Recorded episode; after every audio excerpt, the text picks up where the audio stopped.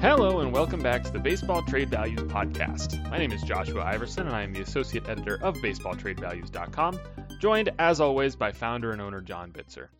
John, so so I have moved. I am in the new place. It's it's nice and spacious and and far less opportunity for background noise. But the unfortunate part is I am still out here in Arizona. I am still out in the valley, and oh boy, uh, we're into the bad part of the year. the uh, the highs this week out here range from 108 to 113. Uh, this sucks. Why do people choose to live here? I don't know, Josh. you tell me. I don't know. I'm fine in New Jersey. It was a pleasant day for youth baseball this morning, and now it's raining, but it's okay. It's not 113, so I'm good. Yeah, I could I could use a little rain right now, but uh, I guess we're just gonna have to. I'm gonna have to deal with air conditioning instead. There That's gonna go. have to be my my cat, uh, substitution. Mhm. Uh, how's it going? How are you enjoying the baseball season? We're getting into I am enjoying- the hot stove almost. Yeah, we're you know, but look, can I just say how much I'm enjoying watching Elly, Elly De La Cruz play, just like everybody else. I mean, wow, he's so entertaining. I mean, I thought Acuna was entertaining, guys, and Tatis, but I mean, he's right up there. Uh, so anyway, I, I'm just loving watching him because I try to watch you know bits and pieces of every everybody's games and stuff, but that's my favorite right now.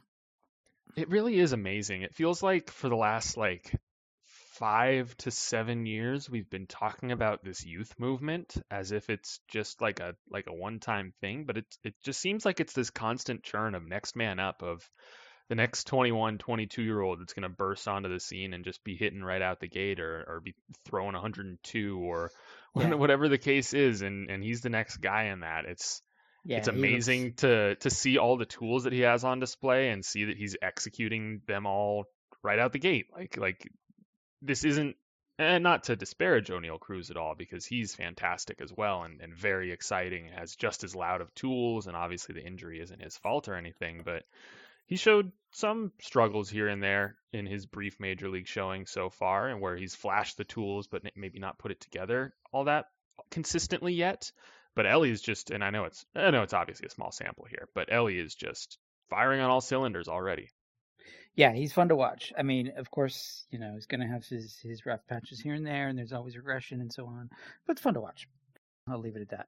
But I think what you were going to get at was, you know, yes, the hot stove season is slowly starting to, I won't say percolate yet because it's not quite percolating, you know, but the burners are on, you know. Um, It's it's the whole uh, it's the whole putting the frogs in the in the pot of water on the stove and, and you turn it up a degree each time. We're in the like we're in like hot tub territory maybe where you know we're not quite boiling yet or anything. It's just No. starting to feel nice and comfortably warm. And uh, and then in the coming weeks, uh, soon these frogs are going to be dead. Yeah, so I mean, we're start, I'm starting to see, you know, a lot of like, you know, fan trade proposals on Twitter, which you know, most of them don't don't seem too good. Um, and then we're starting to see like, and we'll talk about some of these, some actual sort of media people making trade proposals. So it's that time of year, folks, and we'll have a run at them.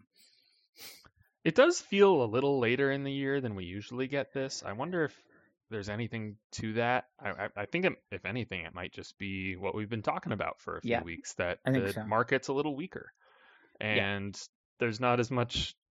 I mean, I will get to it later in the episode, but perhaps the weak the weaker market opens up the potential for people to just go nuts with trade proposals and say, um, hmm, I can't do another Ohtani proposal. I can't. Hmm, th- th- these relievers aren't exciting. I got to pull someone out of left field, and I think we're we're seeing some of that happening a Yeah. little bit.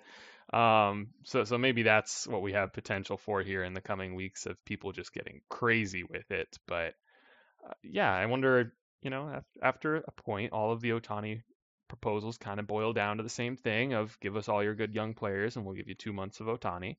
and beyond that, it's like, okay, a, a B level prospect for Giolito, that's that's not what people are going to be getting too excited about a month out from the trade deadline. So I wonder if that's contributing to kind of the, the slower burn here than usual. It it it is, and the other thing that I find, uh, can I just say on a personal note, um, a little bit frustrating is sometimes the um, sometimes some medium people will will use our site as kind of a reference point to to judge whether a trade seems fair or not. And and generally speaking, I applaud them, and I, of course, and I think they're they're they're pretty good about that. But then you get like fans who, like there was one of I think um, uh, the other the other day I can't remember the site, but anyway, Yankees fans, um, the actual fans, were not happy about most of them. They didn't think they were fair, and so some of their comments reflected that. And it seems like they're overvaluing their own prospects a little bit. And I don't mean to pick on Yankees fans because every fan does that. Every fan has biases, of course. And so, but I see a lot of that on Twitter now. Like, oh, I'm not giving up that guy. I want that star, but I'm only going to give up this scrub for him. You know, and there's a lot of sort of prospect hoarding.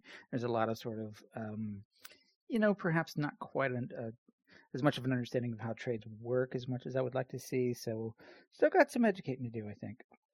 It's the whole adage of it's probably a fair trade proposal if both sides are a little unhappy. Mm-hmm. You know, Yep. and Yep. obvi- we only, in most cases here, when somebody with a following posts a trade proposal and, and references the site, it's typically kind of one-sided, right? You know, it's it's like you're referencing where it's it's a group of Yankees fans discussing a bunch of Yankees trade proposals or whichever other permutation. Maybe it's a Tigers account that posts a few trade ideas using using the simulator and and Tigers players.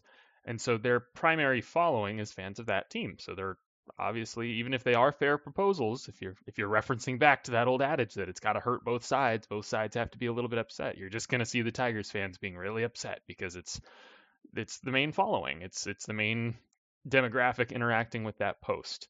So I don't know. There's there's a lot of th- th- this isn't to suggest by any means that the values are the law of the land and perfect because they're not, and we will readily admit that every time. But we do think they're pretty damn good and pretty tried and tested and successful. And I think I think it's there. There may be a movement toward smarter baseball fandom as a whole and being more understanding of things like this, but there's always going to be a strong contingent that just kind of has some some some bias, some homerism in them that wants to overvalue their great young guys and oh that that guy that's good for that other team, nah, he's not the same as our guys. Our guys are different. Yeah. I think that's um I think that's one of it. I think the other thing is uh, most fans no, I'm not to say that. Um, a lot of fans don't understand the concept of surplus value. And so when I get questions like why is Aaron Judge worth only 3.7, I then have to explain on Twitter that that's the difference between his contract and his market value. His market value is 347. His, he's owed 344. That's the difference. If you have to trade for him, you have to pay him 344 million over the next eight and a half years, well into his 30s. Most teams can't do that. I don't have to explain all that to Twitter, right? So, but I just sort of like shrug my shoulders and say, okay, all right. But uh, you know, to be fair, I didn't get the concept of surplus value until I started diving into what makes it a trade fair, and this was like 10, 15 years ago. So. I, I get it. Most pit fans don't understand that, but it leads to like, oh, this site doesn't know what it's doing because it thinks Judge is only worth 3.7, and they don't take the time to actually ask why that is. So I have to find myself constantly sort of backpedaling and explaining why that is. And even though we're right on all, all on so many trades, I we still get questions of like, why was that guy so low? So it's that season as well. We have to kind of you know do that sort of thing. I blame the NBA a little bit for that. Mm. And I'm I'm by no means like a dedicated NBA fan or anything. I don't know most of the players if I'm being honest, and I, I don't even begin to grasp the financials and and all of the rules that they have in place there with you know max contracts and all that stuff. I I just have not even dipped my toes into that water. But especially this past week with the NBA draft and everything, you see all these crazy trades going through and crazy trade proposals in the NBA. And it's much more, at least the sense that I get, and I, again, could be way off on this because I'm not a basketball guy, but the sense that I get is it's fairly common for these big star for star trades where maybe their field value, if, if you could do such a thing in basketball, but maybe their field value is a little closer to each other and obviously there's the you know younger players and draft picks mixed in and all that that makes it work but it seems like the salary is a bit less of a consideration because it's just like oh this is a star he's going to be at the max uh, at the max uh, salary anyway, yeah. so it, it's just kind of shuffling pieces around that are at the same salary impact.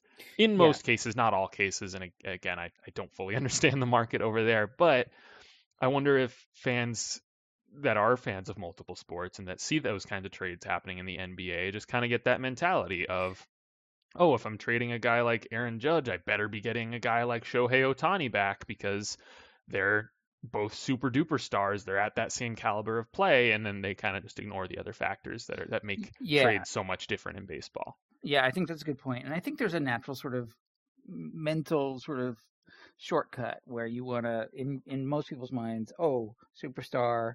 If you're giving up a superstar, you better get a superstar back. I often tell the story about when I first started, uh, you know, talking to friends about the idea of starting this website you know, I went out for drinks with a buddy and like, how would you think? Like, if you, he was a Mets fan, and I said, okay, well, if you traded deGrom, what would you expect to get back? And he said Aaron Judge. So, you know, and I thought that was sort of like illustrative of the point, which is that most people have that sort of mental shortcut. It should be fair from that standpoint, a star for a star, right? So, um, so you know, it's it's always going to be there, but that's uh, understood. So perhaps we should segue into a couple points. One is speaking of values. Um, so you'll see some uh, uh, most of the site uh, for the most of the major leaguers they've been updated kind of on a sort of an ongoing basis. Um, with um, you know last time we did that round was about at the 40% mark so you'll see 0.6 is a lot which meant at that point which was about a week or two ago they had roughly 60% of the site of the season left.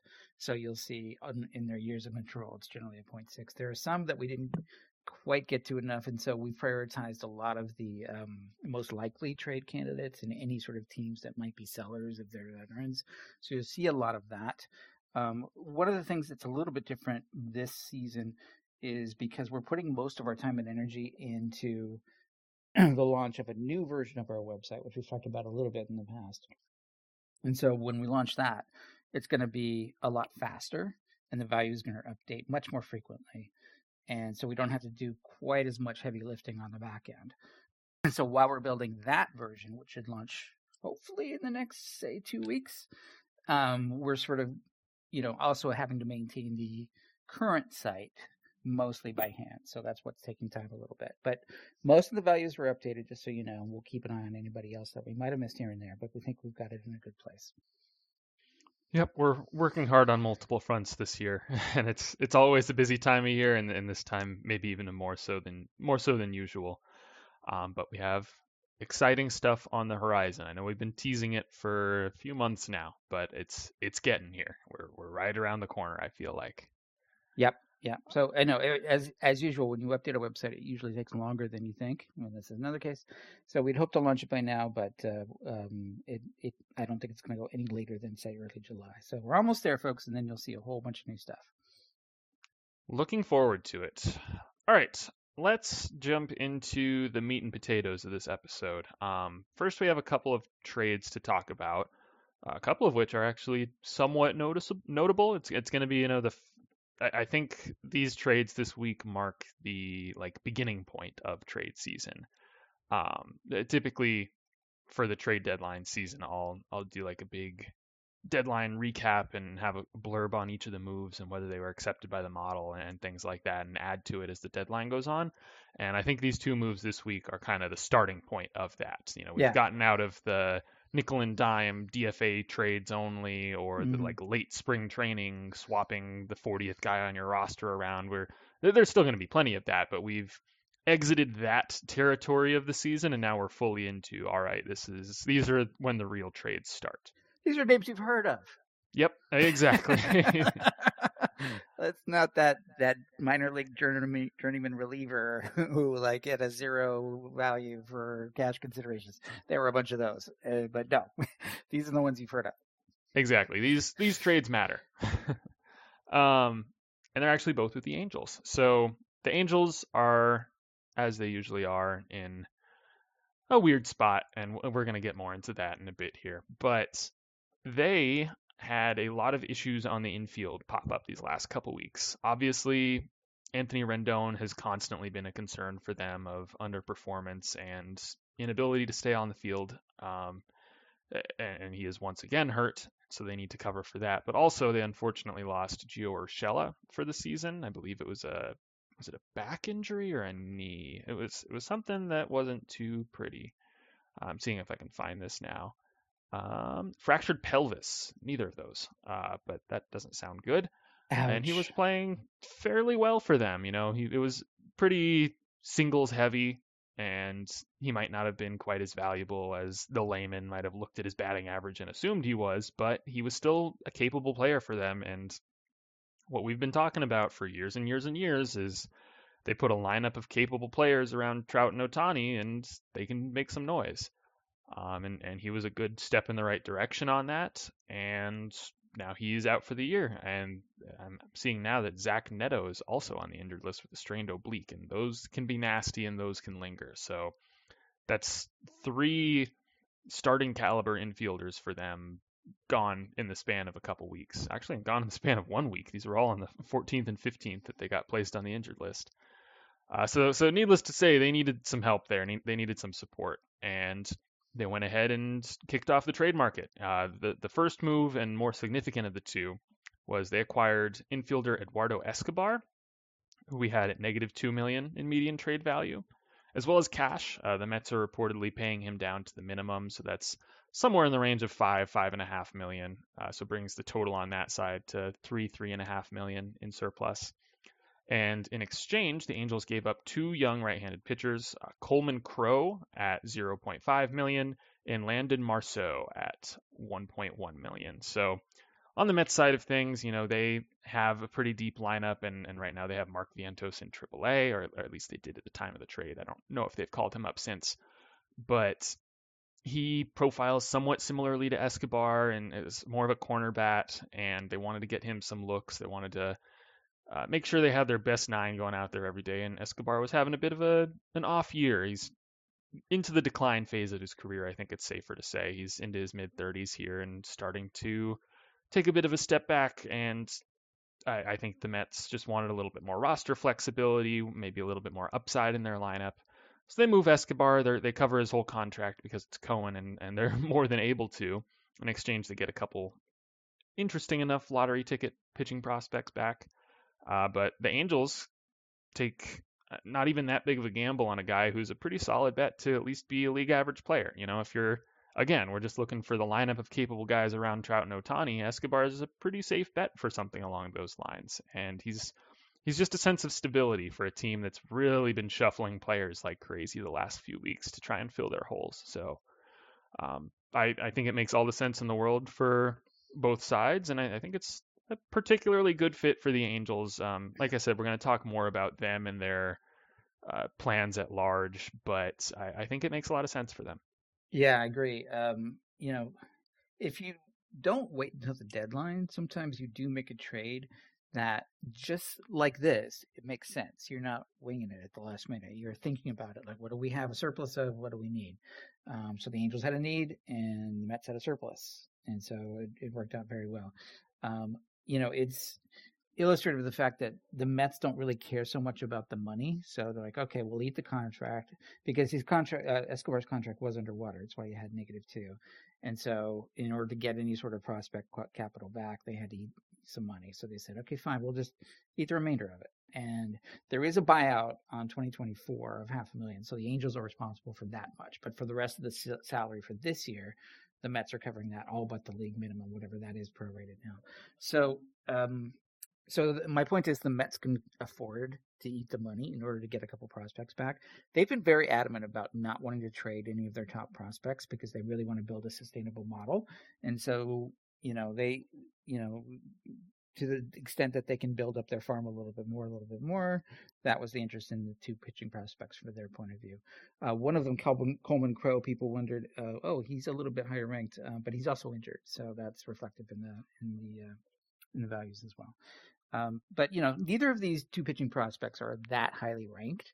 If you look at some of them, the public prospect outlets, they're you know middle to bottom, yeah, middle, you know, tens to twenties, somewhere in there. In other words, they're not expected to be superstars or anything at this point yet, but you never know. Um, so you know, uh, they could get lucky here on the Mets side. You know, I think uh, the Angels obviously have been investing a lot in pitching in their drafts recently, and so they may have had a surplus of young arms in the farm that are sort of like this, that are sort of middle-ish. So it doesn't really hurt them that much. So I think from every point of view, it makes sense.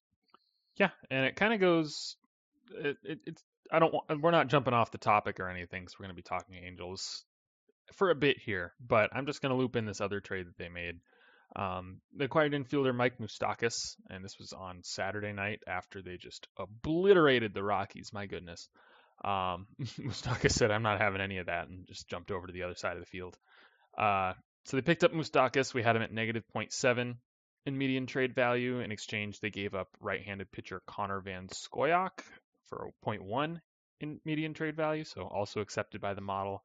Um, it's it's just more depth. It's Moustakas has even less defensive versatility than Escobar might. I mean, may, maybe Moustakas can pretend to play second base like once or twice in the season. You can get away with it, but he's pretty strictly a corner guy at this point. And he's also had a battle league average season, and if he continues to do that, then that's exactly what the Angels need right now. So they're really just stockpiling on that depth because looking at those three guys that I mentioned being out, uh, Rendon, Neto, and Urshela, Urshela's out for the year. Neto obliques, those are nasty. They can be like three to six weeks, and that puts you past the trade deadline.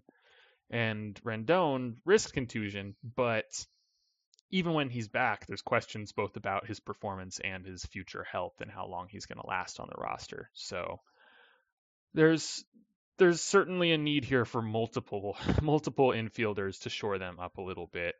Um, wow, roster resource has Brandon Drury at second base and Hunter Renfroe at first base as their regular starters. Yeah. Wow. Uh, they are in Yeah, a weird spot. But at this point, if, if all the cost is going to be is these kind of middling pitching prospects, and as you say, as you said, uh, they're they're fairly deep in those because of those recent drafts where they've prioritized pitching so heavily. Um, if that's all it's going to cost them to add some potentially league average depth to a team that very desperately needs it right now, then it's it's a no brainer. Yeah, and so it gives them a little flexibility too, because Moustakas, you know, there's no defense but you can you can plug him in at first base, which means you can move Rengifo back to second, Brandon Drury back to third, where he's had a lot of experience in the past, and then you get Escobar, and you can move him either sec- second or third. He's had experience at both. They just brought up David Fletcher to cover short. He hasn't been the same guy he was a couple of years ago, so there's still an issue there in terms of quality, but at least you've got some defensive versatility now and some mix and match possibilities. So um, I think it makes sense. The other thing I should point out with Moustakas is his contract that he had signed with the Reds a while back. Um, when they DFA'd him and released him, the Reds ate that contract, which meant that the Rockies signed him for league minimum, which meant that when they traded him the Angels, the Angels are paying him league minimum. So it doesn't cost the Angels, neither Escobar nor Moustakas, even though their names, are costing them any more than the league minimum, which makes sense. Yeah, and I wonder if it speaks to their approach. I mean, obviously Moustakas, he was never going to cost them more than the league minimum, but I wonder. I don't know. I, I wonder if they are going to be playing things kind of cheap this deadline. I wonder if they are up against some financial limitations from Artie Moreno because of how they had the the Mets pay down Escobar's contract all the way. And I mean, granted, it's it's just a few million, and it's just one trade, and I don't want to read too much into it, but uh, this it's a little bit reminiscent of what we saw the A's do a couple years ago, where every guy they acquired, yeah. they had the the trade the selling team pay their contract all the way down, and, and the Yankees did it that year too to stay under the luxury tax. Um, so I wonder if we're going to see something similar from the Angels this deadline. Yeah, well, they're according to uh, Roster Resource, their friends over there, their estimated luxury tax payroll is 232, and I believe that's right around the barrier. I think I want to say 233.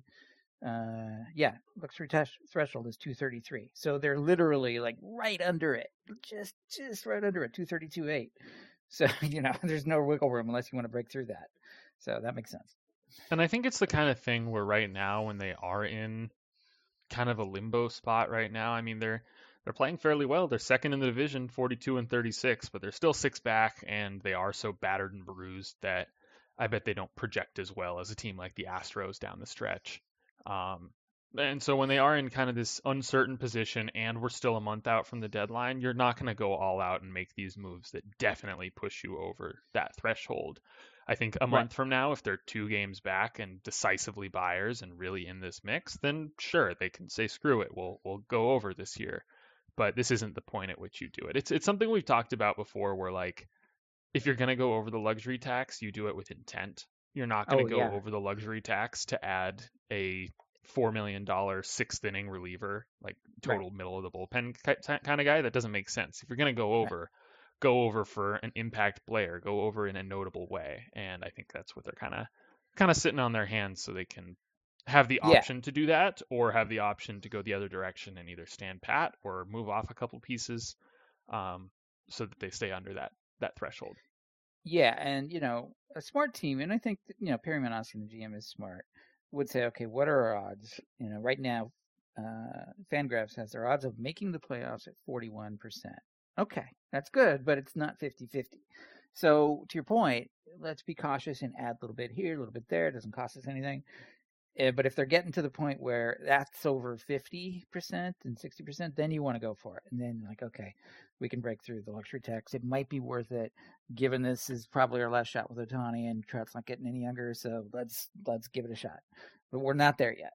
Right. And honestly, I, I don't remember if I've mentioned this on a previous episode or not, but it feels like the Angels are pretty well positioned for the current trade market, where yes, there's there aren't as many superstars available on the trade market this deadline, but that's kind of the one thing the Angels don't necessarily need. Like obviously they wouldn't mind yeah. another another impact player. They wouldn't mind a Shane Bieber, but that's not a need for them. They just need more depth and Right. You know, I I feel a little bit for them because like like I said, this has been the knock on the Angels for years now that they can't put a bunch of average players around Trout and Ohtani.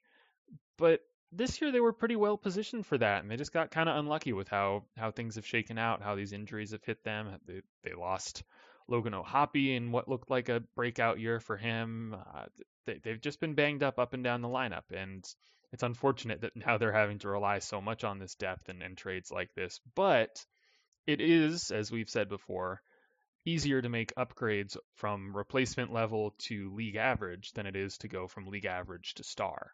Yes. And that's the spot that they're at, that they have a few replacement level esque guys, you know, your Fletchers, and, and I know Mickey Moniak had a big game last night, but I don't know mm. if I mm-hmm. believe in him long term, mm. and I'm, I'm still not sure what's going on with this Matt Dice thing. Um, I know. But they have some very obvious spots that they can upgrade and not break the bank to do so. Like they can get rental hitters or one to two year hitters at these positions and just give up some more of the depth on their farm rather than their tip top prospects and really improve their team in a dramatic way. Yes, but if they find themselves really wanting to go for it, they do have a prospect that's really improved his stock, and it's Edgar Quero, the catcher if you think about Logan O'Hoppe sort of as their future catcher, then they're going to have him for the next five, six years. Then Quero is potentially blocked. And right now in our model, he's worth 21.4 million. So there's your trade chip. And the rest of the guys, there's a drop off after that to the Ky Bushes and Ben Joyce's and Tom Bachman's. Here's in the four, three, two kind of area. So you kind of, you know, you're not going to get a whole lot with that kind of trade capital, but you can get an impact or ish or a couple of middle ish veterans for Quero. So they've got they've got some options.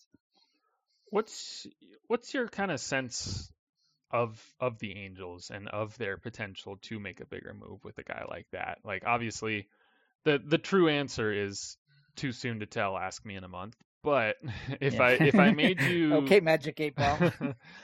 if I made you take a stance now of how you feel, how talented you feel this team is, what you feel their chances are of actually being heavily in contention, and whether they'll make an aggressive buying move or just some of these nickel and dime type moves. Uh, what, what, where would you lean today, June 25th? Okay, so if I'm running the Angels, here's our strategy. You know, we're probably going to lose with Tony, so this is our last last chance, basically our last stand, right? And again, Mike Trout's not getting any older, and he's heating up, so you gotta you gotta go for it. Assuming that you know they're they're in it. Um, now, to your point, they don't need another superstar, but they do need quality. Um, because they've had a little too a few too many holes, which is why they're making these little moves here for for depth guys. Um, you know, they've got if you think about Ohtani in, in, a pitching sense, he's he's your ace. He's probably who you're starting game one. But after that, what do you got?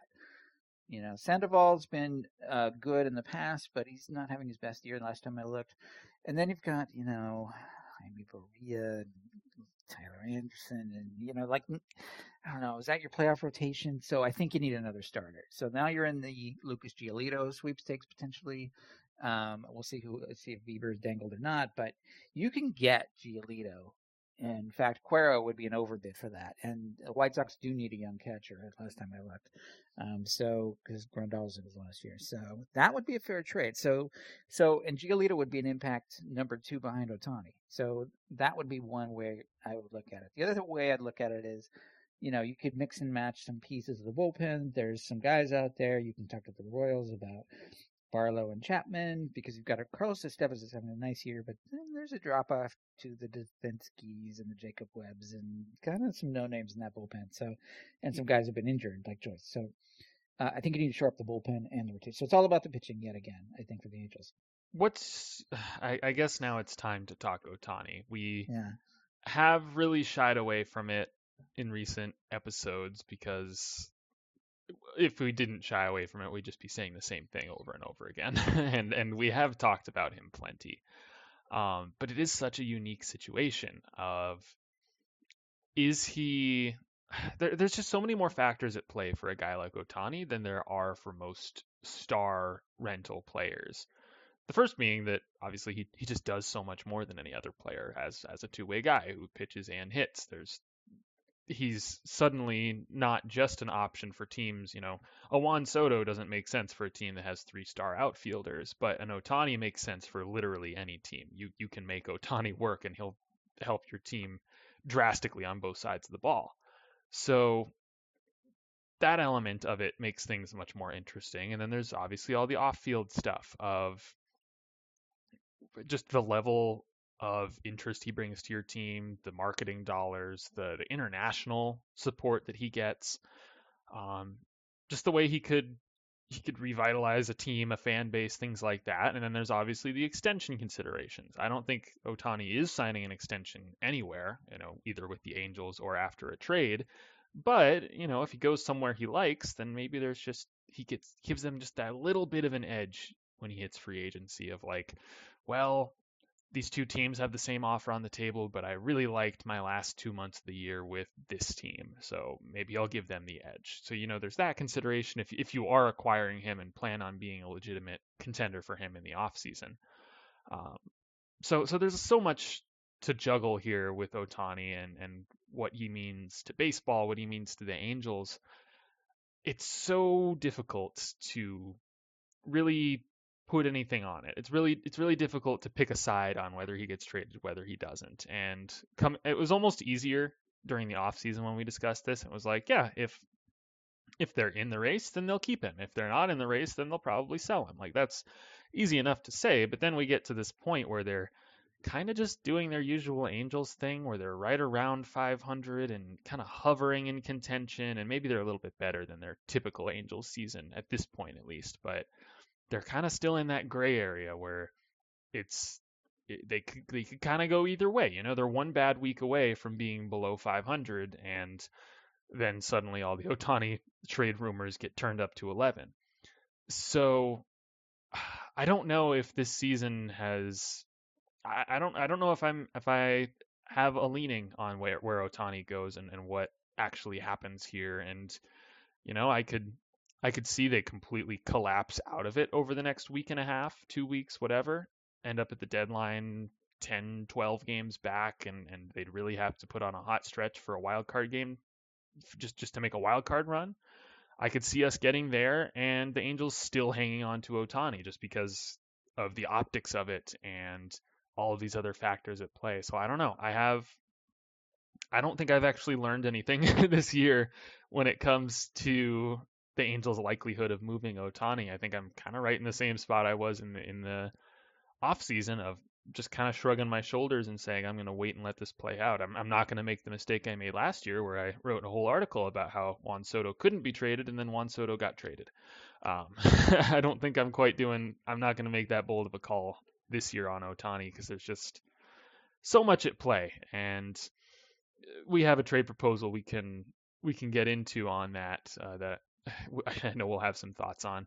But what's what's your take on the Ohtani of it all? Have you have you learned anything this season? Has, has your mind changed at all since we discussed this in the off season? You know, not really. Um, I think it's still a binary decision. If they're in it, they keep him. If they're not in it, they trade him. I think that's. I know I'm looking at it very coldly rationally, but I really think that's what it's about. And right now they're sort of a bubble team, but they're closer to being in it than not in it. So at this point, the default assumption is they're keeping him. So any trade proposals you see out there, and there's some wacky ones, you'd say, okay, Ohtani, the Mets or whatever. That's I think it's foolish because they're keeping him until you know, until they they are out of it. I think that's their mandate. Um, so we've got another month to play with here and see what it's like. Now, if they do fall out of it, and to your point about a week away from being under 500, um, you know, the wild card is, is, there's three teams that make the wild card, right? Which is why they have a 41% chance of making the playoffs right now. And we, as we saw with say the Phillies last year, you could be the sixth playoff team and still go far into the World Series and that would give them a lift as a franchise, and that would give Trout some like, okay, I made the World Series, and Ohtani may may feel good about that too. So eh, you know, that's all possible still, right? So you don't you're not trading Ohtani until you know that's not possible. I really think that they're not going to make that call until it's clearer, and it's not clear right now. But once it's clearer and they have a deadline, you know, they'll they'll make that call. Now, obviously you're going to get a lot of calls about Ohtani leading up to that because everybody wants it. So your answer would be, hang on, uh, give me your offer, fine. And if we get to that point, fine, we'll talk. You know, so give me a sense of what you want, you know, and then we'll negotiate that way. And on our site, you know, as you can see, you know, I've talked about this on Twitter a little bit. He's at right around 50. That's probably go down a little bit because of the time factor. You're losing, you know, another month of patrol between now and then. Um, so let's say he's worth 40 or so because he's a two two way player. That's still the highest level I think I've ever seen doing this for a rental. So you're still going to give up a fair amount. It's not going to be a Soto return as some are predicting, but it's going to be some trade capital, right? So if they get to that point, you know, that's still a significant return, which means that you're going to still field calls. It doesn't hurt to see what people are offering. So you have those offers in hand so that by the time you make that decision on July 30th or whatever, you say, okay, so and so's offering you this package and so and so's offering that package, and then you have something to work with in the next day or two before the deadline. So I think they're going to have to like set an internal deadline of July, end of July, say. You know, they're going to have to have offers in on the table by July 30th or so, so they have two days to think about it and work it back and forth. Um, but I don't think they're making an actual decision of will they or won't they until they have to the part that I just get hung up on is the Artie Moreno of it all, and I I don't know how to read him, and maybe Angels fans have a better read on him. They're they're obviously more experienced with doing so, but with his whole waffling this past off season, and he's going to sell the team, and then all of a sudden he's not, and you know that everyone in that Angels front office has, has, had so many things to say about how they're not trading Ohtani, and we've talked before on this podcast about how we don't really, we kind of throw that out. You know, everybody's not trading a guy until they're trading a guy. This is what happened with with Soto last year. Rizzo kept saying, "No, we're not trading him. He's staying here. We're going to try and lock him up," and then they they traded him. So, taking all of that with the the largest grain of salt possible, but it just goes to like, how much do these guys care about their public image, about their legacy. And we've seen a clear example of that in Oakland, where John Fisher does not seem to care at all. And you know, you can't you can't predict his decisions with moving the A's and with and with some of these other things. You can't look at them through the lens of he's going to act like a rational person with shame and an image to uphold or anything because that clearly doesn't seem to be something he's prioritizing right now. Uh, but we don't know that about Moreno we don't I don't think we have a good sense of how much he cares about that and what he how much he cares about his baseball legacy. Does he care if he's the guy who traded Ohtani? I mean, if his legacy is already he's the guy who couldn't build a winner with Trout and Ohtani, then maybe it doesn't matter that much if if trading Ohtani gets added to that ledger. But I don't know. I, I when you get into these types of discussions with players of this caliber, you really do have to start thinking all the way to the top of if ownership will sign off on a deal where even if it makes baseball sense, if mm-hmm. if the entire organization wants to take that path from the very top. And that's just something we'll never have much insight into because even if these guys do go on the record and say things, we can only trust it so much. Yeah, I mean, it gets into, I, and you can't read a person's mind. You don't know their psychology. That's ridiculous. You, you can't do that. But, you know, but it's obvious by their actions sometimes what they care about. So John Fisher cares about uh, making money. It's it's clear that the A's are an investment property because sports franchises with no matter what you do them do with them because they're in a closed market they increase in value year after year after year so he bought it as an investment he doesn't care what they do on the field you know that's clearly his really it's obvious from his actions whereas a peter seidler with the padres is going way over budget because he wants to win and and sure, you know, the investment appreciation is nice, but he wants to win. John Middleton, the Phillies, another example. There's a few guys out there like that.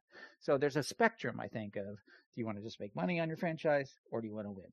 what's the combination there? And it's hard to read Moreno. I think he's primarily an investor, but I do think he loves the team. And, you know, he's he's had kind of fits and starts about should I sell, should I not sell. I'm not sure how to read that either. Um, but you know, um, I think he does care at a certain point because he's also been a very meddling owner. He's vetoed a few trades in the past, as we know. So, which means he probably cares. He's sticking his his, his fingers in it. So, um, I'm gonna buy. I'm slightly biased to the side of yes, he probably does care. Um, so, and know, Ohtani possible trade, yes, does have to go through him because he also basically says, okay, if you're going to trade Ohtani, that's a cut out. It's pretty much going to cut the cord, which means you don't have a chance to re-sign him at, at the uh, you know in the off season. So that's a big decision. That's an ownership level decision, and I think I think you're right to bring that up. And I think as far as the re-signing aspect of it goes, it's I don't want to say a moot point because it's obviously a factor, but it's like if if they're in a position to, to re-sign him that means things are going well and they're making the playoffs and so they're not right. or they're they're on track to make the playoffs so they're not considering trading him anyway right? Right.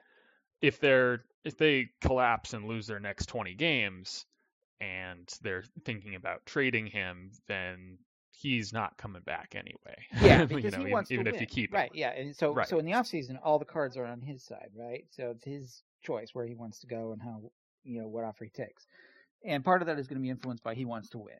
And if they don't win, it's a moot point because he's like, okay, I've been here six years, we've never been to the playoffs. I'm I'm I'm out of here, right? So that's you know, so if you, and it's a good point. So if they decide at the certain at the deadline, oh, we're out of it, then you know they trade him and he's gone because it's sort of he would be gone anyway. So that that does factor into it. You're right.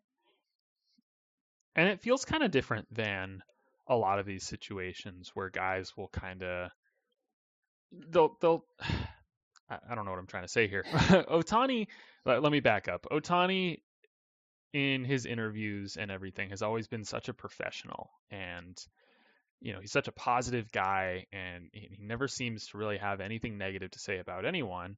But he was pretty blunt, I feel, this past off season about his desire to win and about how he's he, he seems to be getting a little frustrated with with how his tenure with the Angels has gone.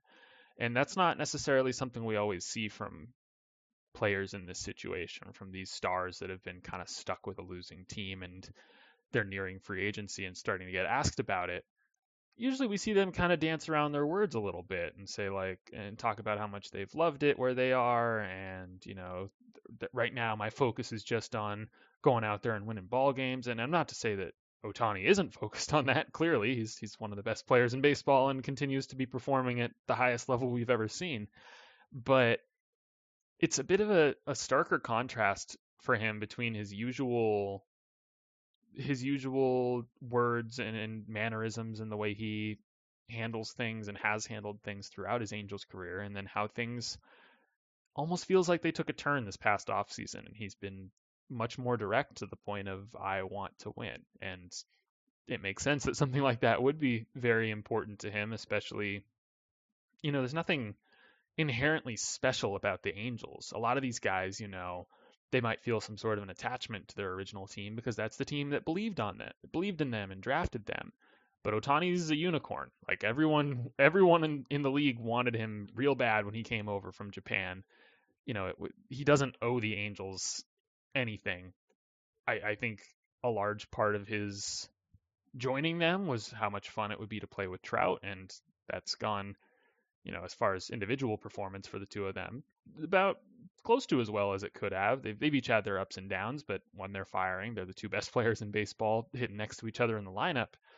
Um, but there's other factors at play here for Ohtani that might outweigh that, and you know, there's other superstars you can play with who might even God forbid I say this, I can't believe I am saying this, might have a better next six to ten years of their career than Trout will. Now that Trout's yeah.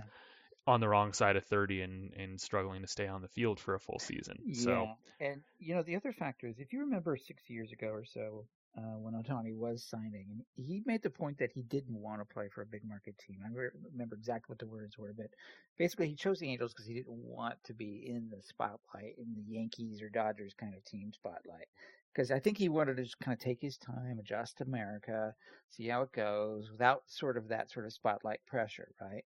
But that was six years ago and he was a younger man. And now he's matured. Now he's a superstar. And now I think he can handle the limelight, which means his options are broader. I don't think he would shy away one bit from a Dodgers or a Yankees contract at this point. Absolutely. And and there might still be that consideration of a West Coast preference it is closer to Japan. And, and, again, that's another thing he was vocal about the first time around. So maybe that gives the Dodgers or Giants a slight, slight edge. But I think you're right that he's that first time was a unique situation where the dollars were limited no matter where he went because of when he came over. He wasn't an unrestricted free agent. He mm-hmm. was treated as an international amateur and had to fall under those guidelines. Um, so he's making league minimum so, for the first three years, which is right. absurd. right after signing, his signing bonus was like yeah. three or four million or something with the Angels. We had all these teams trading for more pool space so yeah. they could up their offer for him, and then he went to the Angels, who were nowhere near the top of that list of most that they could offer him. But it was clear that he cared a lot, like you're saying, about about the fit, about you know, not being the center of attention because there was already way way too much on his mind. Not only does the guy have to figure out how to hit major league pitching, he also has to figure out how to pitch to major league hitters and get them out, and he has to acclimate to America, which is a whole other consideration. Acclimate to America, Major League Baseball, which operates differently than the NPB. So yeah, there was so much going on there that he wanted a spot he could be comfortable. But I think you're totally right that now that's he he is comfortable. He's clearly if he's uncomfortable, I'd hate to see. or I, I, guess I'd love to see what he can perform like when he is comfortable. Nah, you can um, see it in his body language. He's yeah, he's, he's exactly. yes, and he's going to succeed wherever he goes. He he exudes confidence, yeah. and I don't think. I think you're right. None of none of those larger markets are a concern for him now at this stage. It's just going to be where he thinks he has the best shot to win. Yeah. And, and, there might be a slight preference for the West Coast, but I don't think it's going to dominate like it did um, when, when he was first coming over. Yeah. That all being said, let's at least touch on this this trade proposal. um, it's a doozy. Uh, this is from Bo Porter, former Astros manager um, on MLB Network. uh, between this and what we're going to get to a little later in the episode, uh, maybe I don't know. Maybe maybe people leave baseball for a reason in a lot of cases. Maybe if you're a former front office executive, manager, coach, whatever, maybe there's a reason you are a former baseball guy. Um, but yeah. but here's here's the Bo Porter trade proposal. Uh, the Mets, speaking of these larger market teams, uh, they would acquire Ohtani, as well as Anthony Rendon, Hunter Renfroe, and Chris Devenski. In exchange, the Angels would acquire the Mets, uh, at least according to MLB.com, number one, four, five, and six prospects. So that's Kevin Parada, the catcher, Ronny Mauricio, the shortstop, Blake Tidwell and Dominic Hamel, both right-handed pitchers. They'd also get third baseman Brett Baty, who has graduated from being a prospect but was one of the best prospects in the game. Starling Marte, Tylor McGill, and this proposal had them getting Escobar. And I think that same day they ended up actually acquiring Escobar. So all right, Porter got Porter got one part of this right. go. Good for you, Bo. um, as far as the values on this one, woof. Um, so Yeah, so going to the Mets, uh, Ohtani, as we mentioned, 50.6, just insanely high for a rental. Devenski 4.8, good for him. He's been pretty solid out of the bullpen this year. Renfroe 4.3, good for him. Decently solid hitter. And Rendon negative 117.4. ah, Uh, so there's your. we almost had it. Yeah. so that brings the total the Mets are acquiring to negative 57.7. On the Angels side of things, and this is obviously excluding Escobar since he's already on the Angels, uh, but it's Baty at 51.2, Mauricio at 25.7, Parada at 25.4, Tidwell at 5.1, Megill at 4.5, Hamel at 2.2, and Marte at negative 14.5. So the total going to the Angels would be 97.4. So how much are we off, So, Josh? Uh, we are off. If you make me do some I quick feel like math here, Show. The price is right. is that 150 almost exactly? yeah.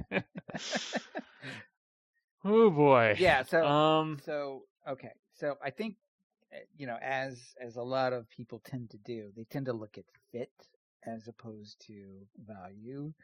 And but I do think he was looking at salary. Like, oh, if the Mets are picking up Rendon's salary, better throw off Marte's salary. So it's even. Like it's not even, but okay.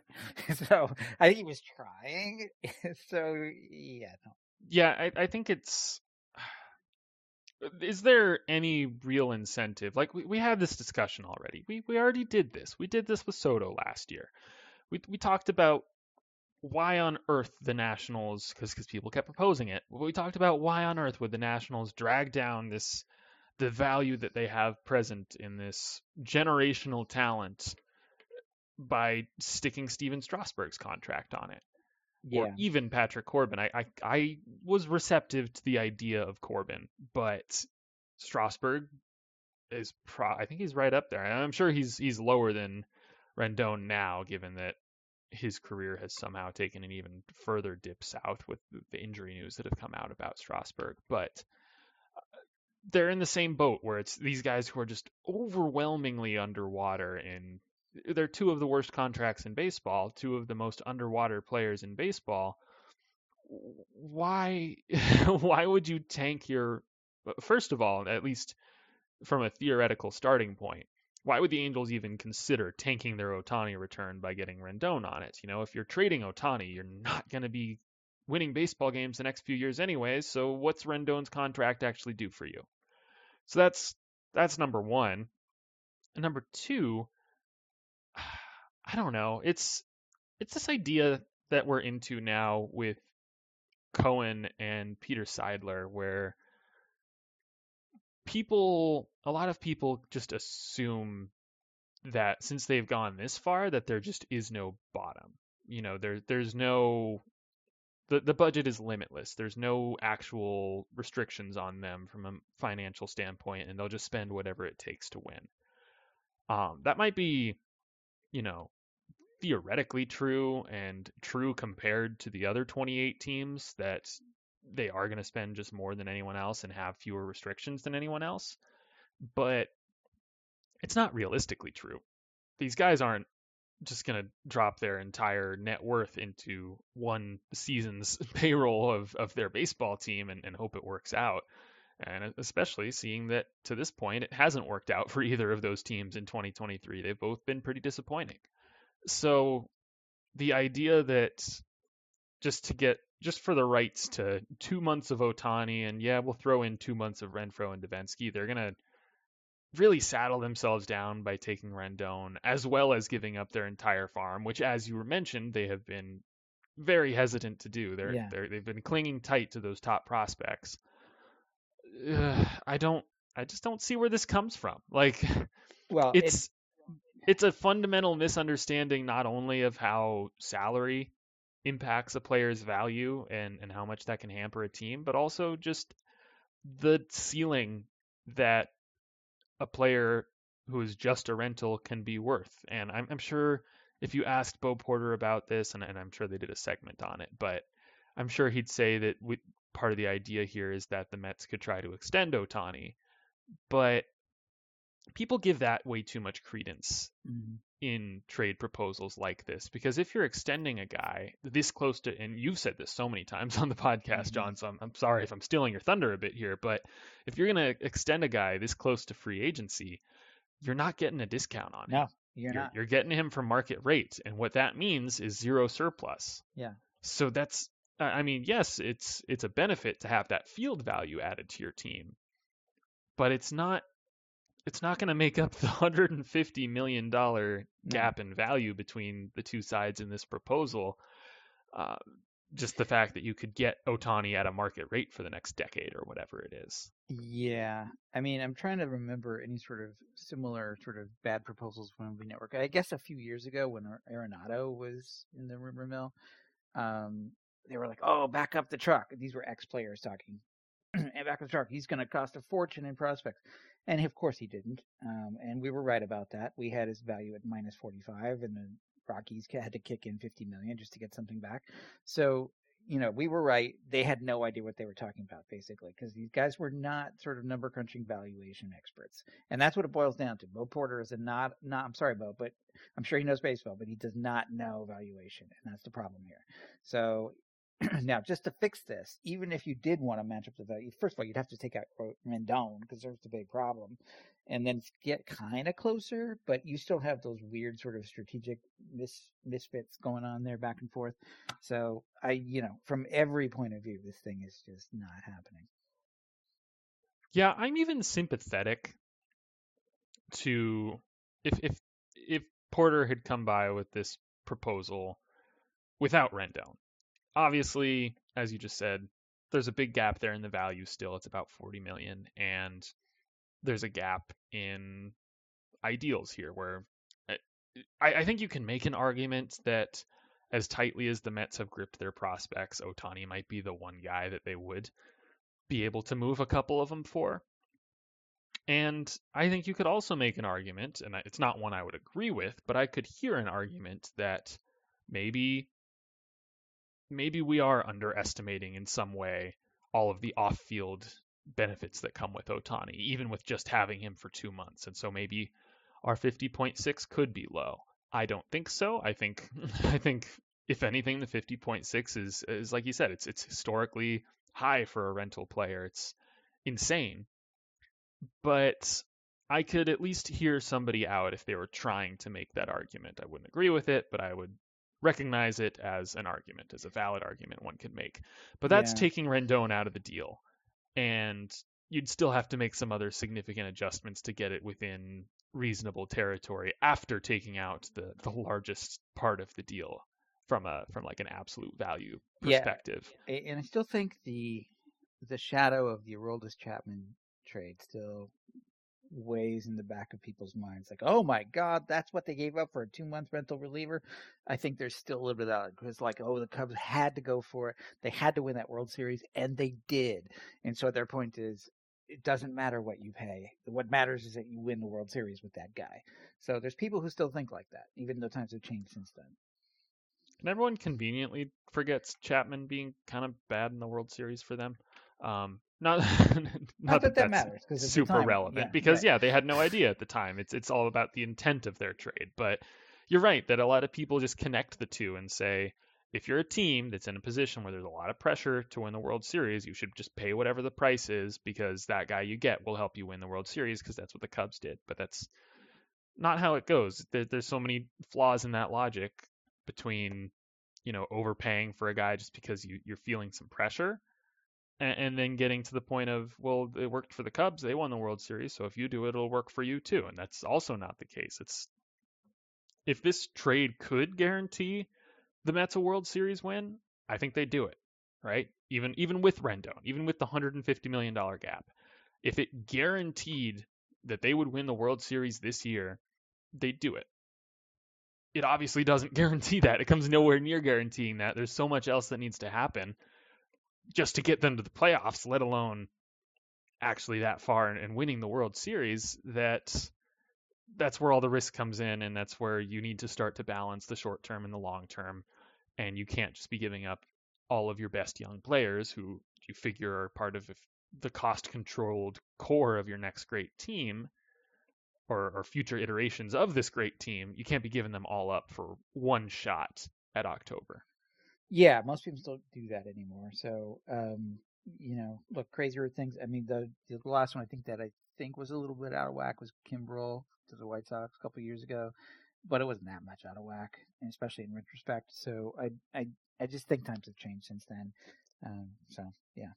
In other words, yes, I can see an overpay for Ohtani if he were on the market. Of course, there would be multiple bids. Um, but you know, everybody has their price tag, right? It's like, you know, name your, you know, there's, there's limits. It's like an auction, right? So people drop out. So it's not going to be that crazy. Right. I'm, I'm 100% with you there. Um, do you have anything else you want to add on the Angels before we move on to our, Let's our next on. topic? Okay. Yeah. Well, we are returning to the well here. We are going back to a favorite of ours on this podcast. Um, we once spent some time putting together a whole article, a whole whole analysis of this. Uh, it's Jim Bowden season. Oh, it's boy. it's time to evaluate some questionable Jim Bowden trade proposals for the Athletic. As usual, this will be linked in the show notes. Um, but let's let's jump into it. I think we have some we'll have some interesting thoughts on this, and they'll be pretty similar to a lot of what we were just saying about that past trade proposal and and the Ohtani and, and everything. Um, but but let's let's get started here. So this is an article. Uh, basically, Bowden suggesting that the Mets and Cardinals should be sellers, or at least should consider it. And he has five trade proposals for their star talents on both teams. And that that word star we're going to use it a little bit broadly here. um, at least one of these trades, I wouldn't necessarily call him a star, but five impact trades. Let's put it that way. Um, starting out, the Mets trade Justin Verlander to the Dodgers. Uh, the proposed return that Bowden has is quote in return, the Mets could ask for 22 year old minor league outfielder Andy Pages and perhaps one of the Dodgers' pitching prospects who struggled in their first major league opportunity, such as Gavin Stone, who's back in the minors, or Michael Grove, who was recalled Wednesday. Uh, all the sirens are already going off in my head, John. Um, yeah. the first one being that Verlander has really struggled this season.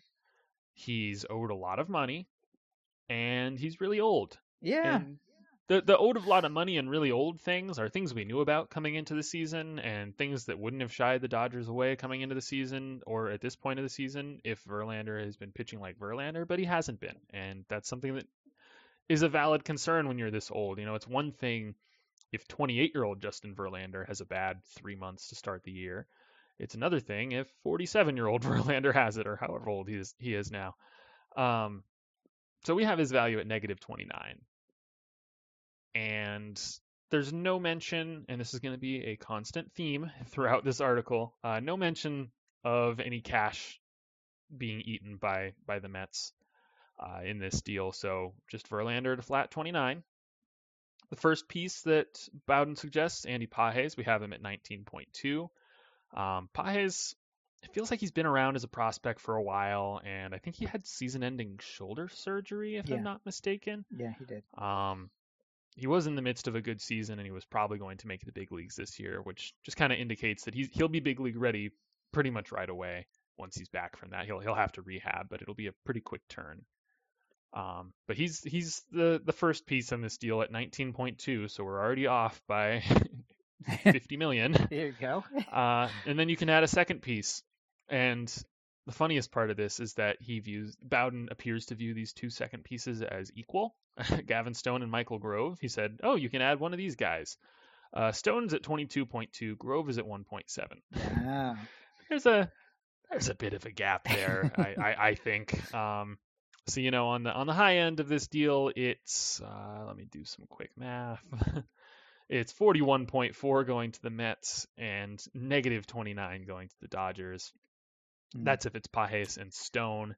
If it's Yeah. Pages and Grove, it gets a little bit closer. It's 20.9 headed to the Mets, negative 29 to the Dodgers.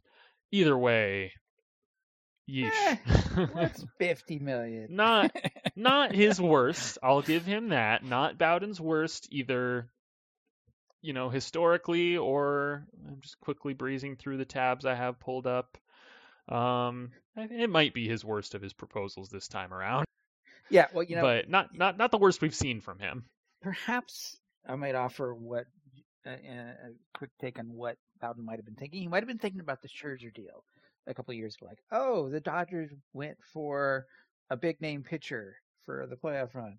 Yes, they did, but Scherzer had surplus value then, and also that return was was big because it included Trea Turner, who had the who was underpaid and in control for an, a year and a half, and that was the majority of the return. Scherzer was paid very well, but he had a little bit of surplus, like twelve, and Turner had like sixty-ish million in surplus, and the trade ended up being in the seventies, so it was fair. So, you know, he's probably thinking, oh, well, they traded for Scherzer a couple years ago. Surely they'll want Verlander because he's kind of the same guy. And no, it doesn't work that way, Jim. I wonder if he's also thinking of the Justin Verlander trade to the Astros, Mm. where Verlander was struggling that year as well. He wasn't quite Yeah. himself, and he had been in a stretch of not quite being himself. And he did get traded for some guys who were nominally top prospects. You know, I don't I don't want to do any revisionist history here because none of that trade really worked out uh, for none of that trade return really worked out for the Tigers. And it's I don't want to be revisionist history and be like, yeah, those prospects all sucked, but they were all like back end of the top 100 at best type guys, whereas Pages and Stone have pretty comfortably been in you know the middle of top top 100 lists. They're if I'm not mistaken, they're in that like 50 to 70 ish range, at least at least pre-injury for Pages. Um, Yeah. Well, the other thing so is, that's a big difference, and then the money's a big difference, where he was Yeah. owed a lot less money at the time of yeah, the Astros and he only, trade and only he had a now. month of control because that was an Yeah. August 31st deadline back when they had that second deadline, and he was going to be a free agent that year. So you only had him for like September and whatever you got from him in the playoffs. So there wasn't going to be a large return as a result. So um, yeah, either way, it doesn't make any sense. Right. And just the premise of this of and we'll get more into this with the other trade proposals, but the premise of the Mets already giving up on Verlander and there's spoiler there's going to be a trade down here for Scherzer as well. Um but the premise of them giving up on these two guys after 3 inconsistent months from the two of them and from the rest of the team just seems wild to me like they obviously a big portion of both players' field value was apportioned for 2023. That was kind of the plan as far as how they're how they're paying them and you know, they're not naive. They're not expecting them to remain elite performers well into their mid 40s or anything. But I also don't think they expected them to just be zeros for them in 2024 and I still think they don't even with a rockier start to 2023. I think they expect them to be solid contributors the rest of this season and next. And if you've already committed this much money to the team and you've pushed in so many chips on this team, then why are you already bailing on those two guys after just a few months of not even terrible performance, just a little bit inconsistent? And Verlander started the year injured, and maybe he's not fully comfortable and back from that. And there's, I don't know. I, I disagree with the premise in the first place of the Mets trading these guys, given the money that they've committed to them and kind of the assumptions that came with that commitment. Yeah, I, I think that's a fair point. Um, and it's too early for them to be throwing in the towel on that investment. In other words, eh, which I agree with. If a year from now they're they regress even further down the down the road, which they might because they're old, um, then I think they might say, okay, bad investment, move on, cut the cut the loss. But they're not there yet. And they're contracts that were never likely to have much surplus anyway. Oh gosh, no, they overpaid for both guys clearly. Yeah. Yeah. So when you say, you know, maybe a month from now and they've regressed even further, obviously that means their their values will continue to dip as well because they're providing less on the field. And and yeah, some of that money is eaten up between now and then. So there's there's the push and the pull to it, but they are less they would be less attractive from an acquisition standpoint a year from now if they continued to struggle versus how they are now. Yeah. Um But- obviously. Yeah, But I, I that- know, but a sunk cost is a sunk cost. and I- Exactly. Yeah. Yeah. Let's move on to the next one. These uh the Cardinals trade Paul Goldschmidt to the Phillies. And the proposal here uh, Bowden says that the Cardinals would start by asking for Painter, Andrew Painter, but the Phillies would reject that offer, and I think that's correct. Uh, however, the Phillies might be willing to dangle Mick Abel, their second best pitching prospect, or Griff McGarry, their third best pitching prospect, along with a couple of mid level type prospects. Uh, Goldschmidt's 35, and he has a year and a half of team control remaining. So, looking at the deal here, obviously I don't have much to go off of if he just says, and a couple of other mid level prospects. Uh, but for as far as like the centerpiece of this goes, Goldschmidt is at 20.8 in median trade value, and McGarry at 14.4 could actually make some sense if you're doing Gold Goldschmidt for McGarry and a couple other mid-level guys. Yeah, you could get that in the ballpark, and I, I think that from a value perspective che- checks out. We could discuss further whether we think it Mhm. checks out for the Cardinals on a fit perspective. Um, but the other end of this, Mick Abel at 32.7 that one's not going to fly, especially adding more pieces to that. Uh, I I think there's a reason, you know, that Abel is the second prospect in the system and McGarry is the third. It's that Abel is more highly valued and uh, by a pretty significant amount here. Yeah. Um okay, well the problem here is we don't he's equating the two or at least, you know, floating the two as close to being equal, which is not the case as you just pointed out.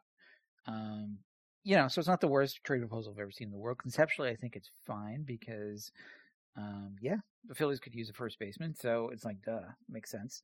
And the Phillies could use young pitcher. So on paper, you could sort of see the concept, the conceptual part of it is fine.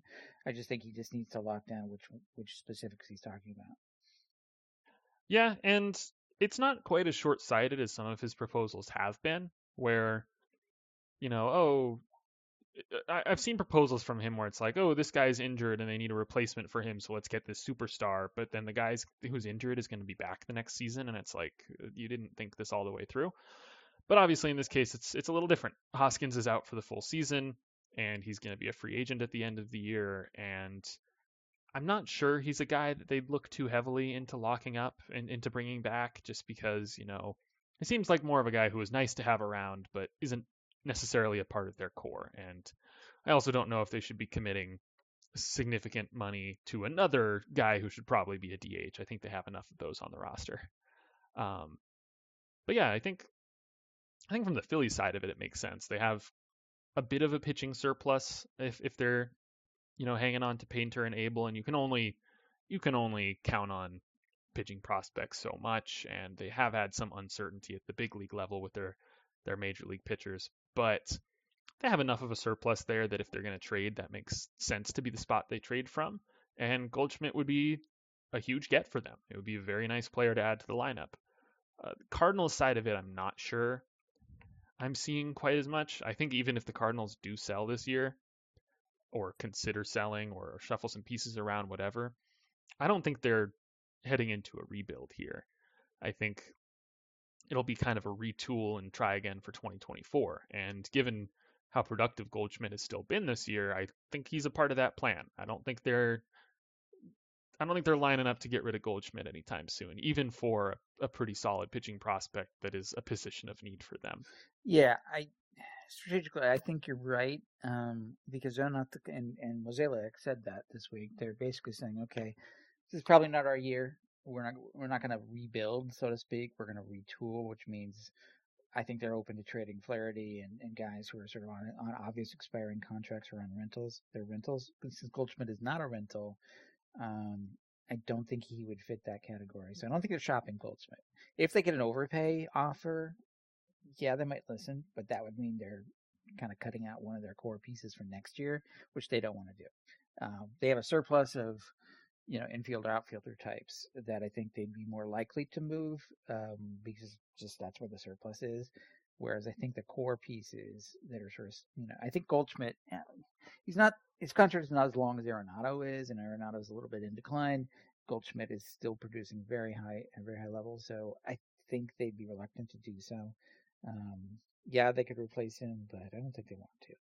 And I guess the argument could be that Nolan Gorman could slide over to first base and be a bit more of a natural fit for him. Uh, I know he's been he's been DHing a lot, uh, so it's not like there's necessarily they're not playing him out of position as much as they had been, but he's at least a logical replacement at first base, and they have some fairly interesting younger players and prospects that haven't really gotten a full chance, um, a full chance to to hit major league pitching and see how they turn out. I'm, I'm thinking like Alec Burleson or uh, maybe Juan Yepez makes his way back up, and, and so those guys could kind of cycle through the DH spot, give them a shot. So it, it's not it's not like there aren't options to replace Goldschmidt that are already in place, and that could, if you really squint and, and get lucky, that could replicate his production. Uh, but I just don't think that doesn't feel like a Cardinals move at all. Like like not even a little bit. It feels like they are pretty locked in with Arenado and Goldie at the corners, and why not? I don't blame them. That's a really strong corner infield this year and probably for the next few years. And building their team around it, even if it means they play a couple guys out of position or or they have to have a guy like Gorman or Jordan Walker at DH uh, for a handful of days a week, like whatever. I, I think they're fine with making it work if it means that they have these two probable Hall of Famers on the infield corners um, producing at a high level for them. So, yeah, I, I, just don't think philosophically it fits the Cardinals' way, if you want to call it that, or just from from a strategic standpoint. You know, for any baseball team, I don't, I don't know. I don't like it for them very much. They need pitching, but I think there's other ways for them to get it that make more sense. Agreed. Okay, moving on to that aforementioned Max Scherzer trade. Uh, Mets trade Max Scherzer to the Reds. And the proposal here is to start, the Reds could offer Christian Encarnacion Strand, a big power bat at AAA, who could become the Mets' long term answer at DH. Uh, I already have some thoughts on that, but Let's get through the rest of the proposal. The Mets wouldn't be able to get right-handers Chase Petty or Connor Phillips, but they might be able to land righty Lyon Richardson. And then he talks a little bit about how dealing one or both of Verlander or Scherzer would be unpopular, but the Mets would instantly get younger and it would create more payroll flexibility. Maybe owner Steve Cohen's spending has no limits, but the salary savings, even with the Mets eating some salary and potential deals, would allow GM Billy Eppler to reallocate and maybe make a better offer for Shohei Ohtani. Um, so that's his one and only mention in this entire article of any of these teams potentially eating salary to facilitate a deal, which I mean, at least he said it. at yeah. least he covered himself. At least, you know, if he, he if you want to give him the benefit of the doubt, you can, but I don't know if he's earned that. And I think it, it this is, even though he said that, I think it's another case of him not understanding how much the money really does impact a deal like this. Because yeah. looking at looking at this proposal, Scherzer at negative seven point three, Encarnacion Strand at positive fourteen point nine, Richardson at five point one. So twenty million going to the Mets versus negative seven point three going to the Reds. Um, a whole lot of reasons this doesn't work, but I'll, I'll let you say your piece. Yeah, well, you know, the Reds are obviously not a big spending team, and they've had to cut costs with trade in trades in the past. Having said that, a few years ago they did spend some money. They spent some money on Castellanos and Moustakas and those guys. So like, it's not beyond the pale that they would spend some money, especially if they think they've got a winning team. Having said that, I think Scherzer feels weird as a fit. Like it's not like I know they could use some pitching help, but that seems like an overreach. Or just, I think they would want you know a guy that fits in with their sort of youngerish players. And I don't mean this to sound like Scherzer's that old of a man because he's not, but like it's just it's it's it feels like a weird fit. Um, like like you know it costs way too much money. He's in decline and the Reds are on an upswing. So I think they want a guy who at least is sort of like they know you know they can count on from from that point of view. Um, yes, of course, Scherzer is a is a grizzled veteran, and yes, you can give him the ball in a in a playoff, but he's not the same guy as he was, and he's getting injured a lot. And I just think there's too many negatives there that, from a performance standpoint, would kind of scare off the Reds, who are all about like let's go young, let's go young. So I think he doesn't fit from that standpoint. In addition to the money. Yeah, I agree. it I, I could I'm happy with the Reds. I'm thrilled to see them playing so well and how exciting they are, and, and like you said, the youth movement. Um, I could see them getting aggressive and going for a Giolito. Yeah. Maybe not a, a Shane Bieber, just because I don't think their surplus in the, they have a surplus of infielders, if anything, and I don't think that lines up with the Guardians' needs in a Shane Bieber trade. So maybe I don't see that one lining up quite as well, but a Giolito or someone along those lines, I could see making sense. Maybe if, if you, Yeah. I, I'm I'm drawing a blank right now, but a, a guy like Giolito who might come with an extra year of control would make a lot of sense for them. And Yeah. it would kind of just be a, a mirror image the other direction of the Luis Castillo trade, where they grabbed a guy with control and then maybe they could even extend him. Uh, Yeah. so I could see that from their perspective. But yeah, Scherzer doesn't doesn't fit there. I, I don't see it. Yeah, I mean, Giolito makes a lot of sense. I know he's a rental, um, but hey, you know, uh, it doesn't cost all that much. Um, and you know, you look at the, you know, if you go kind of down a bit into farm, you could see, you know, we have Giolito right around 15 right now. So you made the deal today, you could give up like a Carlos Jorge is at 7.8 or a Ricardo Cabrera is at 6.2. There's, you know, uh, 14 right there. So you're pretty much there. So and and you know it's probably not going to make much of a, of a dent. Both those guys are second basemen, or you can mix it up a little bit with a with a Lane Richardson guy. You know, there's a couple of ways you could go with that sort of mid tier between five and eight um, to kind of package a deal together that I think would be relatively painless for the Met for the Reds. And you know, look, the White Sox have a terrible farm, so they need volume as well. They need quantity as well as quality. So I don't think it would be that uh, it's not like they're de- demanding a, a, a blue chip prospect for Giolito. I think they would take a package like that. Right. And then from the other side of this, you know, if you're the Mets and the Reds are offering you these two guys for Scherzer straight up, no salary uh, implications whatsoever, then uh, I, I don't think you get greedy. I think you just take it and, and run with it and figure out the rest later. But I do take issue with with Bowden suggesting that Encarnacion Strand is going to be the Mets' long-term answer at DH. Uh, the Mets have a lot of long-term answers at DH. that, that is not only you know do they have Pete Alonso, who I'm assuming is a guy they're going to try to extend, and toward the back end of that deal could transition into a DH role. Not only do they have Brandon Nimmo locked up, locked up long-term, and toward the end of his contract, I could see him being a DH. Uh, but also on the younger side, they got Brett Baty, who is not the strongest third base defender on the farm. They have Mark Vientos, who is not the strongest infielder infield mm-hmm. defender. Like they have a lot of options there. Yeah, right now they don't have a guy who's like very clearly going to be locked in for the next three years because right now they have Daniel Vogelbach and he's certainly more of a short-term solution for them. But you know that's DH especially is the one position that you don't really need to have someone locked in as your long-term DH. Like very few teams actually have that. It's like Yordan Alvarez, and that's about it. Uh, Shohei Ohtani, I guess that's it's kind of its own thing. But yeah, that I I think that's just a weird. It might just be a weird throwaway line in here, and and Encarnacion Strand is a, a bit of a breakout prospect this year, and could be a trade option for the Reds since, as as we've mentioned, they have plenty of guys on the infield, and Encarnacion Strand doesn't offer much defensive value. So, yeah, maybe he's a guy they move in a deal like this, but I just don't see him making that much sense for the Mets. Yeah. Yeah. I I I don't disagree. I don't really have anything to add to that. All right, are you ready for the one No. trade that's actually accepted? No way. Bowden. Cardinals trade Jack Flaherty to the Diamondbacks. Mhm. This type of deal would have to be for a prospect such as left-handed pitcher Nate Savino, or maybe even just a player to be named based on how well Flaherty pitches the rest of the regular season. Huh. Uh, so Flaherty for Savino is 1.3. Excuse me. Savino's at 1.3. Flaherty's at 3.3. That's Yeah. that's would- pretty fair, and yeah. especially you consider a month from now, Flaherty maybe dips a little bit further. Yeah. Um, it's it's right within the margin right now. It's accepted. It doesn't even say it's an overpay in, in any way. So All right. Good, good job, on you, Jim. Bowden. I mean, I, I struggle. This is a bit of an aside. I struggle to really figure out what the heck is going on with Jack Flaherty. Um, Yeah. Same. I, I kind of thought he was just done, but then he had a couple decent starts, but he's still not throwing as hard as he too? used to, and he's still not the guy he used to be.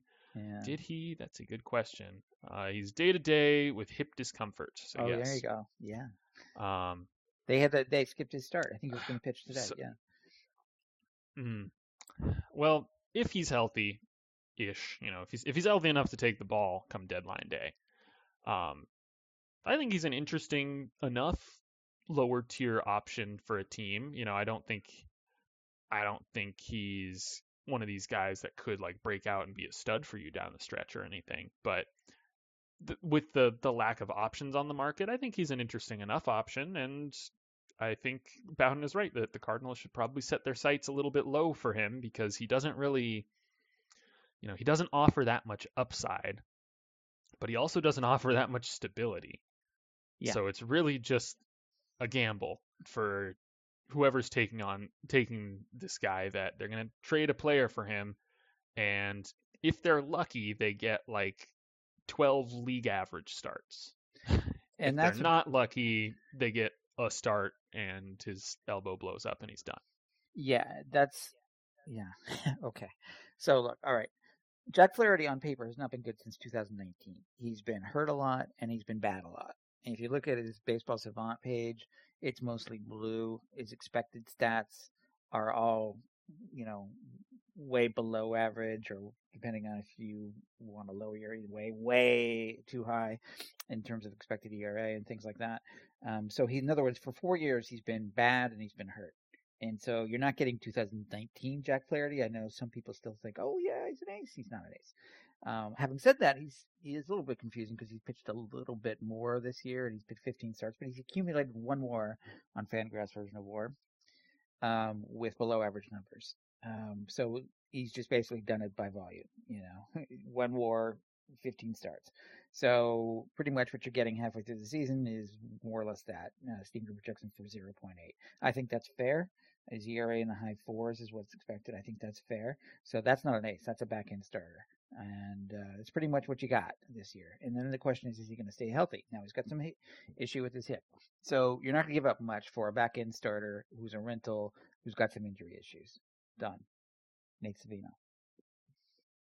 And i mean there are teams that need that kind of a player Yeah. you know there are teams that need you know every year jordan lyles or kyle gibson gets traded or something and and flaherty isn't quite that because of the the concerns about his durability and whether he's actually going to be able to make those 10 starts for you down the stretch but as far as just like league average ish innings there's always a need for that at the deadline so someone Yeah. you know if the cardinals are out of it somebody will trade for him Yes. and Yes. He's, he's Yeah. he will get moved because he's a rental, and why not? The Cardinals are out of it, so Mhm. so and somebody will pay something for it. But you know, it's a Nate Savino return. it's not you know not much more. Yeah.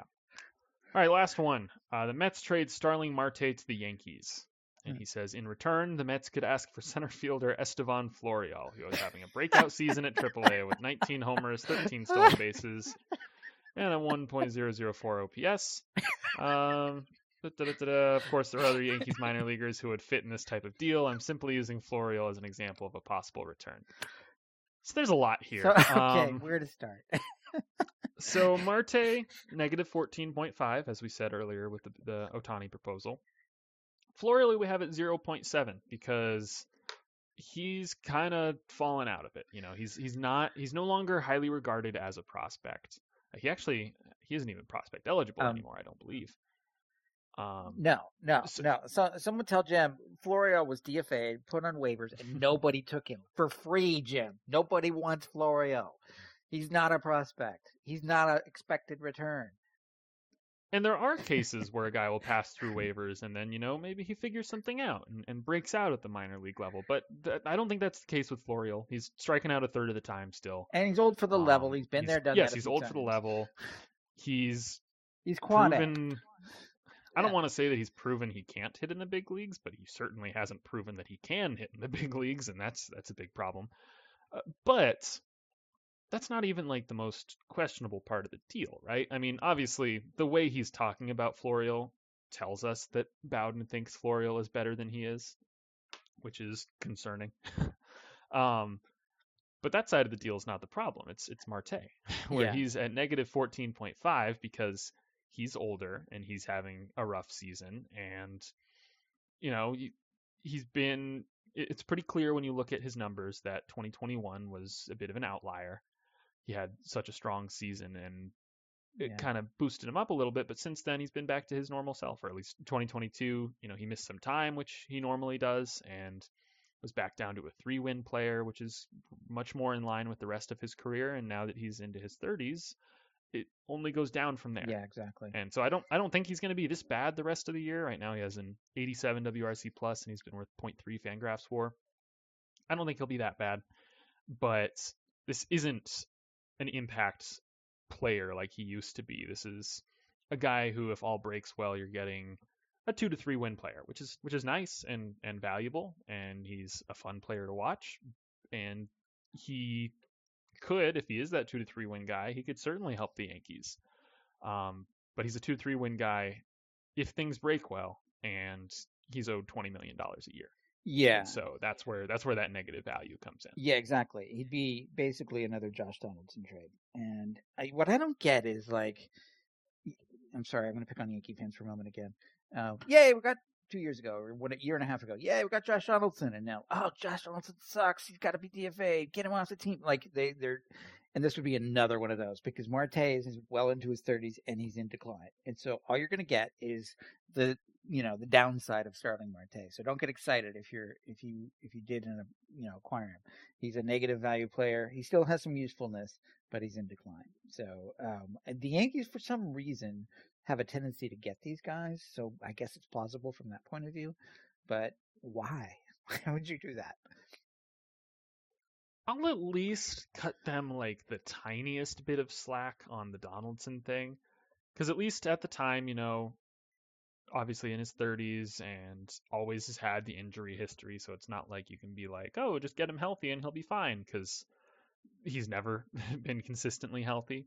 But at least at the time, you know, he was still a plus defender at third base, and, and it seemed like that was something that would continue. And it kind of ha- I haven't I haven't checked his numbers this season, but at least last year when he was on the field, he was still a plus defender, and he had some savant metrics that actually looked pretty solid. His batted ball data didn't look the worst, and so I could see them talking themselves into it as a fan base. And it's not like they gave up a ton for him. Obviously, the financial consideration was the big part of that deal, but it's it was uh oh gosh, I'm blanking. What was this trade? It was Gary Sanchez and uh Gio Urshela, right? Right, Yeah. yeah. And so those are those are a couple guys who were kind of superfluous to their roster anyway and uh you know, had had pretty low ceilings and, and had their warts themselves. And so I could put myself into a Yankees fan's shoes at the time of the trade and talk myself into it and about how this might be like kind of a smart, like under the radar kind of thing. Like Donaldson could bounce back, not all the way. We're not talking about we got an MVP here, but at least be a valuable contributor, you know. Even even his most recent season in Minnesota, where he was starting to age and, and dealt with his injuries, he was a three win player. And like that's that's solid. Um, I don't think we're seeing quite the same thing with Marte though. I think he might have a lower. Uh, I'll caveat this by saying that Donaldson is hitting a lower floor right now, Mhm. but he do, Marte. What I'm trying to say is Marte doesn't have the defense to fall back on. You know, he's just kind of okay out there. He's he's Mhm. not a Gold Glove candidate.